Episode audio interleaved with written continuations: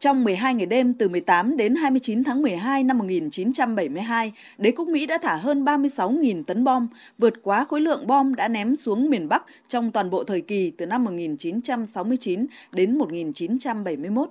Riêng tại Hà Nội, những cuộc ném bom dữ dội nhằm đưa miền Bắc trở về thời kỳ đồ đá của đế quốc Mỹ đã phá hủy nhiều khu dân cư như Khâm Thiên, An Dương, Uy Nỗ, Yên Viên, Gia Lâm, Đông Anh, Văn Điển, Giáp Bát, Bệnh viện Bạch Mai, Đài Phát thanh Mễ Trì, làm 2.380 người chết và 1.355 người bị thương. Hơn 100 quả bom ném xuống Bệnh viện Bạch Mai ngày 22 tháng 12 năm 1972 đã đánh sập cơ sở y tế của bệnh viện. 31 người chết, trong đó có một bệnh nhân, còn lại là các y bác sĩ và nhân viên của bệnh viện, khi chết trên tay vẫn cầm ống nghe. Tiếng bom quần thảo còn ám ảnh những người có mặt ở Bạch Mai năm đó. Ông Đỗ Thọ, nguyên cán bộ hậu cần bệnh viện Bạch Mai xúc động. Ngay khu, khu B đây, thấy một, một chị đồng nghiệp bị đã mất rồi, đã bị kẹp giữa hai cái, cái dầm bê tông mà bên trong thì vẫn còn còn người cần cứu. Mà không sao làm sao có thể ra được.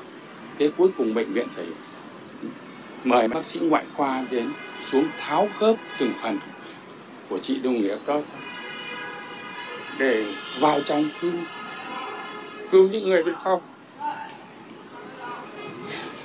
Cái cảnh tượng nó đau thương lắm.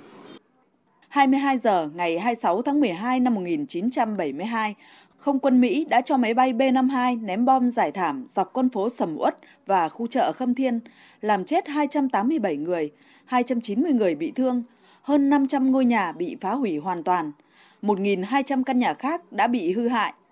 50 năm qua, ngày 26 tháng 12 đã trở thành ngày rỗ chung của hàng trăm gia đình. Những nhà báo quốc tế có mặt khi đó vẫn còn nguyên nỗi ám ảnh, nhất là sự chăn trở với 178 trẻ em khâm thiên bị mồ côi. Phóng viên người Nhật Ishigahaki Misao, thường trú tại Việt Nam giai đoạn đó nhớ lại. Khi mà tôi đến Khâm Thiên năm 72 bị tàn phá hủy diệt như vậy, thì trước mắt tôi là những cái xác chết những cái người dân bị chết ở trong cái cuộc ném bom đó thì có một cái gia đình uh, nhà cửa thì bay hết uh, cái tiếng gào khóc nó gọi bố gọi mẹ nó thì đến bây giờ tôi không quên được.